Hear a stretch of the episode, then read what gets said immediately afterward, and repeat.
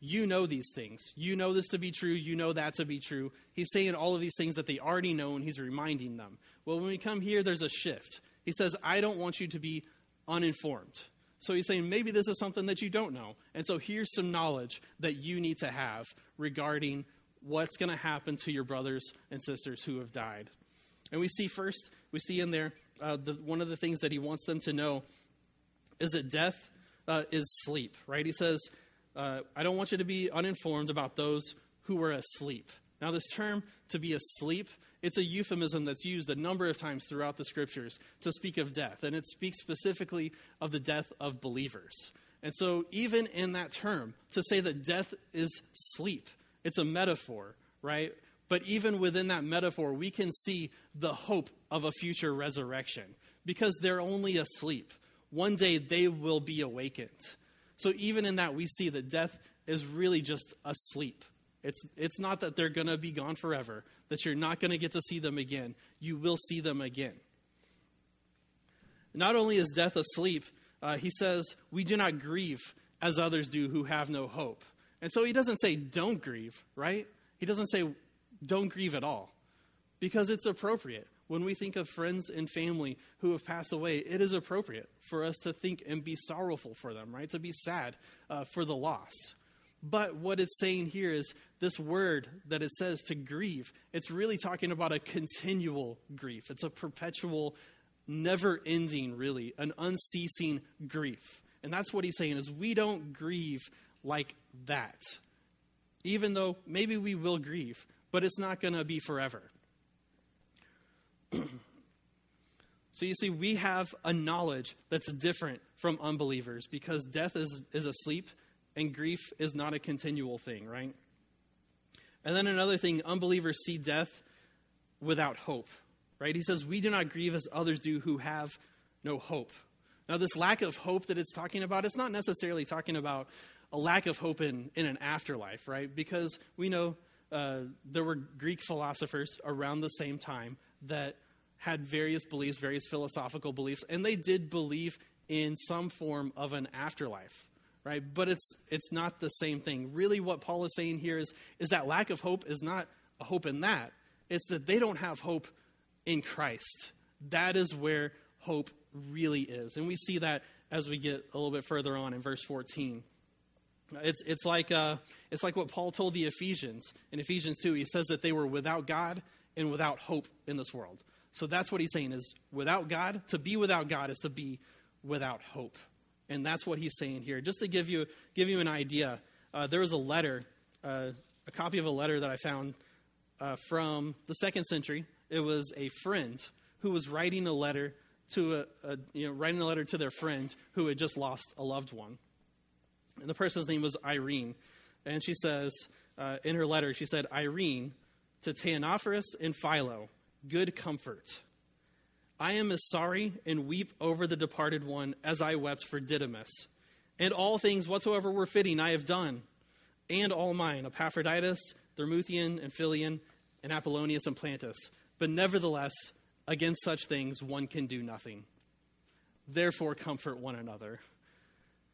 so you see in this, they have a, Irene, she clearly did have a, a concern for her friend, right? She was grieving. She says, I'm grieving for your loss in the same way that I grieved for my friend Didymus whenever I lost him. But then she says, Yeah, what can you do? Right? There's nothing you can do about it. That's that's life. You know, they're just gonna just gonna die. Go ahead and comfort one another with that. Where is the comfort in that? There is no comfort in that, right? There's no hope in that. So, what Paul is saying here is we don't grieve like those who have no hope. He's saying we don't grieve like that. You know, we don't say, oh, there's nothing you can do about it. That's life. You know, people die. That's just it. No, he says, you have hope in Christ. That is where your hope is. There is a future complete and total victory that can be found in Christ. Uh, one of the commentators uh, that I read wrote it, said it this way it makes all the difference in the world if people know that their destiny is marked by the words, and he shall wipe away every tear from their eyes, and there shall no longer be any pain. There shall no longer be any mourning or crying or pain. Uh, the first things have passed away.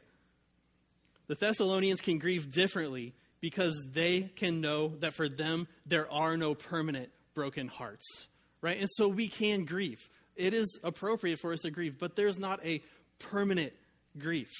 And that's what he's saying is we have hope, right? We have hope in Christ.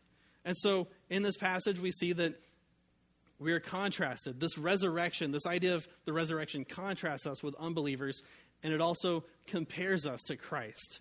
Right? He says, For since we believe that Jesus died and rose again. So we see that Christ rose from the dead. And this idea, this concept the Thessalonians would have had of Jesus dying and rising from the dead, it's not you know some philosophical speculation that they had, right? It wasn't some some mythological belief that they had, right? Some elaborate religious myth, right? It was, it was grounded in historical fact. They knew this to be true. And that's what, that's what he's saying here is that, that is, that's the hope, right? Is we believe that Jesus died and rose from the dead.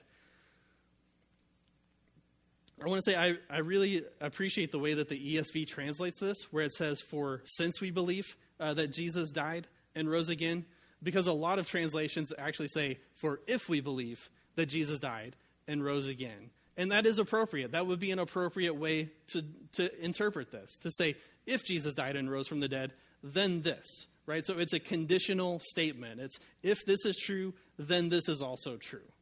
But what this is in this passage, it's uh, this conditional statement is what's known as a, a first class conditional. And really, essentially, all that means to be a first class conditional statement is the first part of that, that if statement, it's a guaranteed thing to be true. Like we know it's true.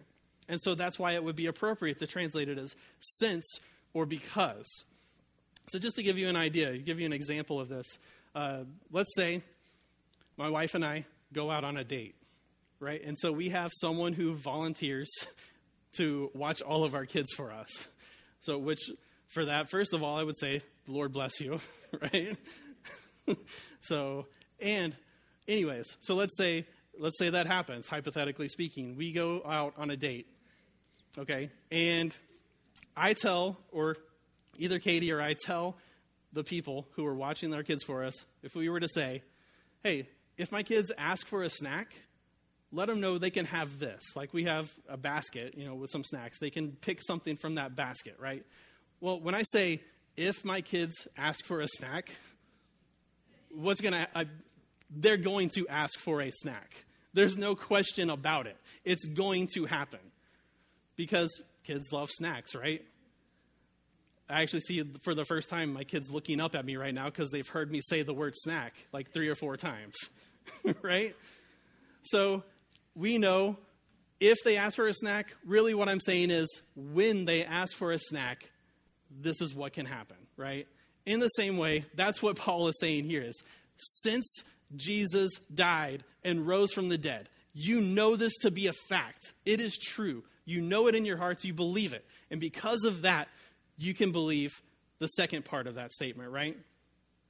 And so that is the hope. That is the hope that Paul is giving to them. Is it's not in anything else that he can give. It's in what Jesus has already done, right? It's that Jesus died Jesus rose from the dead. That's the gospel. That's our hope. Our hope is in the gospel. so if we believe that Jesus died and rose again, the fullness of Christian hope follows. The continuing life of his people depends on and is indeed an extension of his own risen life. So that's the idea. That's our hope that we have. So Christ has risen from the dead, and because Christ has risen from the dead, we can go on to that second part, right? It says, Even so, through Jesus, God will bring with him those who have fallen asleep. So, since we believe that Christ rose from the dead, we can also believe that our friends who have died will also be risen from the dead. That's what Paul is saying here is we have hope that they will be resurrected. You see, it says in here, it says, even so, through Jesus, God will bring with him those who have fallen asleep. That phrase, through Jesus, it really could be put at the end of the verse where it says, those who have fallen asleep through Jesus. And so that's really that's the way it's originally worded. And so the idea is even in our death, our death is through Jesus. And so just as Jesus died and rose from the dead, we are dead in Jesus or through Jesus, and we will also be risen through Jesus. That's what he's saying here. Because uh, believers uh, have, because we have the hope in Jesus, we can believe in that. And not only that, that, that our friends will be resurrected, but that they will return with him, right? It says that God will bring with him those who have fallen asleep. And so, yeah, it's, it's that idea is, is that we believe that to be absent from the body is to be present with the Lord. That's what Paul said in, in Corinthians, right? So those who have fallen asleep, they are with Jesus now.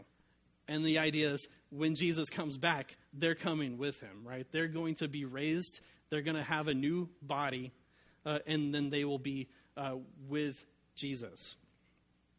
So that's the first thing. The first way that we can find hope in this passage is through our resurrection in Christ.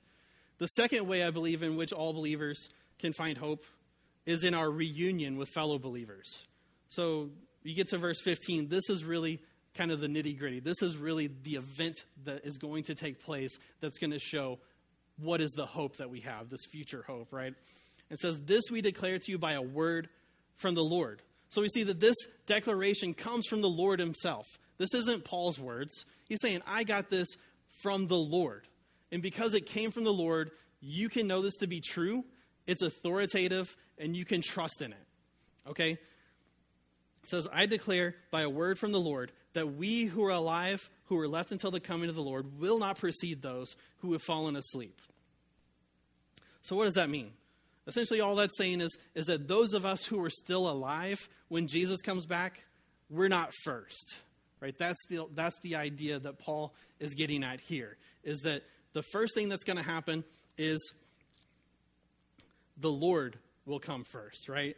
It says, uh, it says that uh, we will not precede uh, those who have fallen asleep. So, really, the point here that Paul is making is that the dead in Christ are going to be the ones who are raised first. And he'll get to that later on.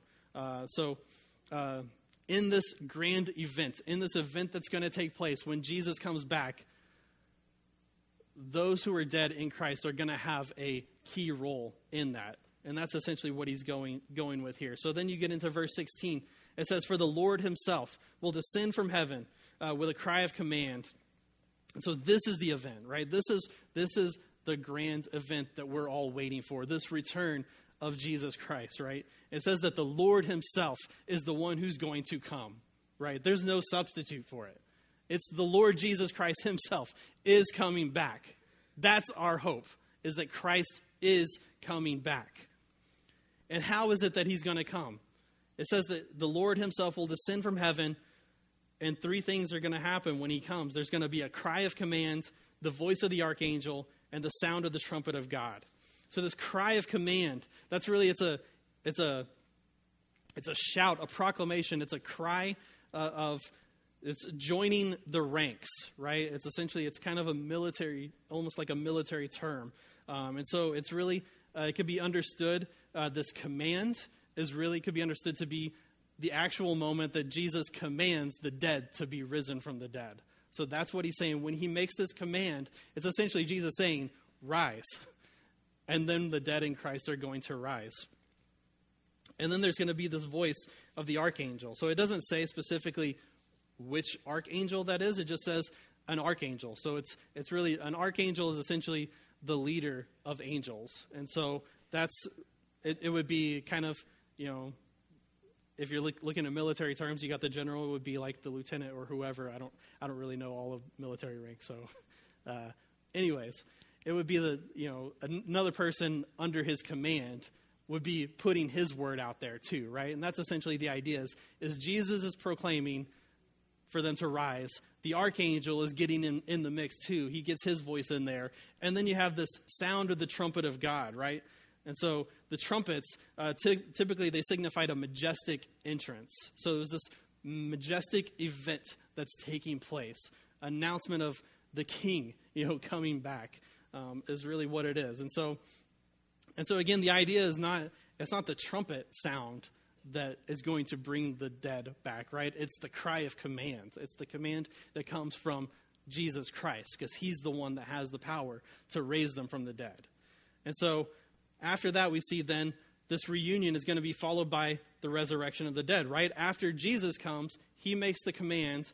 Then it says, the Lord, uh, after the Lord himself descends, it says at the end of verse 16, and the dead in Christ will rise first. And so the idea is it's, it's really just one of chronology, right? Um, so he's saying those who have gone before will be raised. And not only that, they will be first. They will be the first ones to be risen. Before you who are still alive, you who I'm talking to right now, you're you're going to come next, right? You're it's it's showing that the those who have who are dead who have gone before have a primary role in this, right? And so that's bringing them hope. You know, they're looking at it like my friends who have gone, who have died, they're looking at it almost with this sense of hopelessness. But that's what Jesus is saying is they don't have to have that hopelessness because they're going to be the first ones to arrive at the table, right? They're going to be, you know, the the ones that we're going to celebrate first. and then after they are risen, it's followed up by in verse 17 uh, this reunion, the reunion between those who are still alive with their loved ones, right? It says that uh, then we who are alive, who are left, will be caught up together with them in the clouds to meet the Lord in the air. And so those who are alive will be reunited with their loved ones. And so the idea here is, is the resurrected ones, they are the primary group, as I've already mentioned, right? It's the living that are joined afterwards. It's, it, the, the sense is that that was a smaller group of people. It's going to be a much smaller group of people who are still alive who are going to be coming back as opposed to those who have already gone before. That's, that's the idea that Paul is having here. And so that would have been different, uh, like I said, it would have been different from what the Thessalonians maybe would have believed, right? Because they believed that Jesus was coming back in their lifetime. And so uh, the idea that there are going to be so many more people who are resurrected, uh, it would have been a different thought, a different idea to them, right? Um, and then it says that they will be uh, caught up together with them in the clouds. This term, to be caught up together, it's where we get uh, the theological term of the rapture. Uh, if you're familiar with that term, the, the word to be caught up, it's this word uh, to, to be raptured, essentially. And it's the idea is it's a sudden and it's a sudden enforceable seizure, an irresistible act of catching away due to a divine activity. And so it could be translated as to snatch up or even to carry off by force. So just as a, I mean, as a small illustration, it would be like, you know, if I have, I have a 10 month old daughter, if she's down on the ground and I go and pick her up, there's nothing that she can do to stop that, right? There's nothing that she can, she can't prevent me from picking her up, right? And that's the idea is, is that we're going to be caught up in a forcible way, really. We, we have no choice in the matter. This is going to be the end and I mean, not that we would want to resist anyways, right? but it's the that's the idea is that there is no resistance here. Like we are going to be caught up in the clouds and we're going to meet Jesus, right? It says that we will be uh, uh, united with Christ to meet the Lord in the air. just, I mean, I'm just. I just have a hard time picturing this. I don't know. I, it's just just imagining for a moment Jesus coming down and us coming up and meeting in the clouds. It's just it's it's an incredible picture, right? And this is the moment. This is the moment that our faith is made sight, right? It's the it will be the time when we meet Jesus face to face, and we can rejoice uh, in in that meeting, right? And it says not only were you going to meet the Lord in the air, it says, and so we will always be with the Lord. So in this moment, we meet Jesus, we're going to see him in the clouds, we're going to be reunited with our friends, and it's never going to end. Right? That's the hope. That's the hope the Thessalonians had. That's the hope that we have today, right? just to, uh, to give you an idea here, just the, the details of when all of that takes place are not, the, not what's important here to Paul, right? And so we want to spend, you know, too often we want to look at these passages or we want to go into Revelation and we want to talk about the chronology of all of these events, right? What's going to be, you know, we're going to the rapture is going to take place, and then there's going to be this period of tribulation. And after that period of tribulation, Jesus is going to come back and, and set up a kingdom. Uh, if you believe that, right? If you believe in a premillennial view, that's not the point, right? Paul is not saying, he's not advocating for premillennialism or amillennialism or pre tribulation rapture, post tribulation, all of that stuff. That's not the idea here. That's not the point of this passage. The point of this passage is Jesus is coming back, right? That's it. Jesus is coming back, and we are going to see him and our friends and our family who have gone before us, we will see them again too. That's the hope. That's the idea that he has here. It's none of those other details really matter in this moment. What he's saying is this is what matters. Is we are going to be reunited with our friends and we will be united officially with Christ in that moment. And so we have hope, right? We have hope in our resurrection in Christ. We have hope in this reunion that we will have with fellow believers. And then the third way in which all believers can find hope is in our reassurance to one another. That's the last thing, right? So it says in verse 18, therefore, encourage one another with these words. These words are a little bit more encouraging, I think, than Irene's were to her friends, right? These, this is hopeful. This is hopeful that, that we have you know, all of these things because of this, therefore encourage one another. And so this idea of encouraging, it's, it's uh, the idea is to console one another or to comfort one another, right? And so uh, we see that throughout Scripture multiple times. Uh, one primary example would be Second Corinthians chapter 1. Uh, Paul is talking again, uh, in that case, to the Corinthians, and he says, Blessed be the God and Father of our Lord Jesus Christ, the Father of mercies and the God of all comfort who comforts us in all our affliction, so that we may be able to comfort those who are in any affliction with the comfort with which we ourselves are comforted by God. That's a whole lot of comfort, right?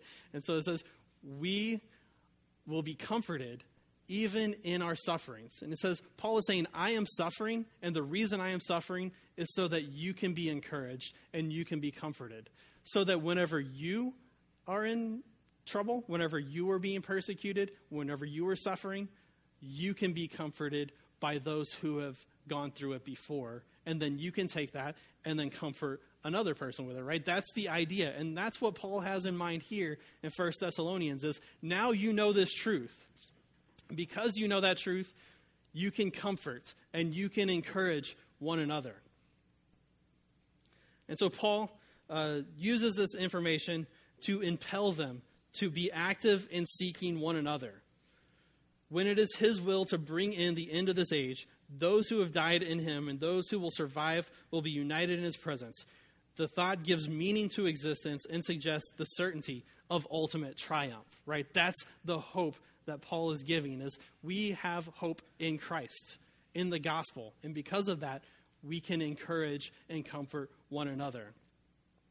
And where does this reassurance come from, right? We encourage one another, but how do we encourage them? It says we encourage one another with these words, right? Pastor Seth talks about that every week, that we have the word, and it's the word that works, right? The word is what works. That's what will bring us into sanctification. It's what will help us to grow is God's word. It is powerful, right?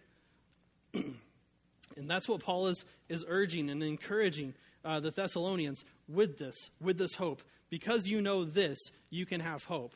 I just want to take just a brief moment and just look at a couple of other passages just to show you that it's not even just in this passage that we looked at today, but it's all throughout the entire letter of Thessalonians that we have this hope, right? We talked about it briefly earlier, how they had faith, and Paul was commending them for that faith, right? And it says that uh, they turned to God from idols to serve the living and true God and to wait for his Son from heaven, whom he raised from the dead, Jesus, who delivers us from the wrath to come. So, even from the beginning of his letter, he's saying, You have a future hope in Jesus, who has died and rose from the dead. He's in heaven now, and he's going to come back, and he will deliver us from wrath.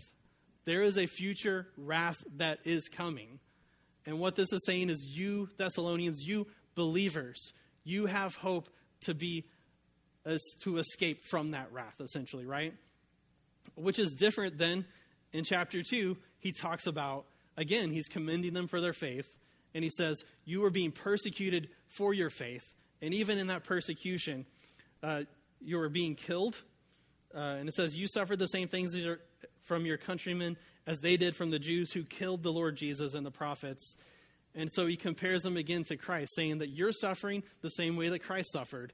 But I want you to know, he says, wrath has come upon them at last. And so those who have no hope in Christ, those who were persecuting the Thessalonians, they're going to face wrath, right? The Thessalonians will escape the wrath, but they're going to have to endure that wrath.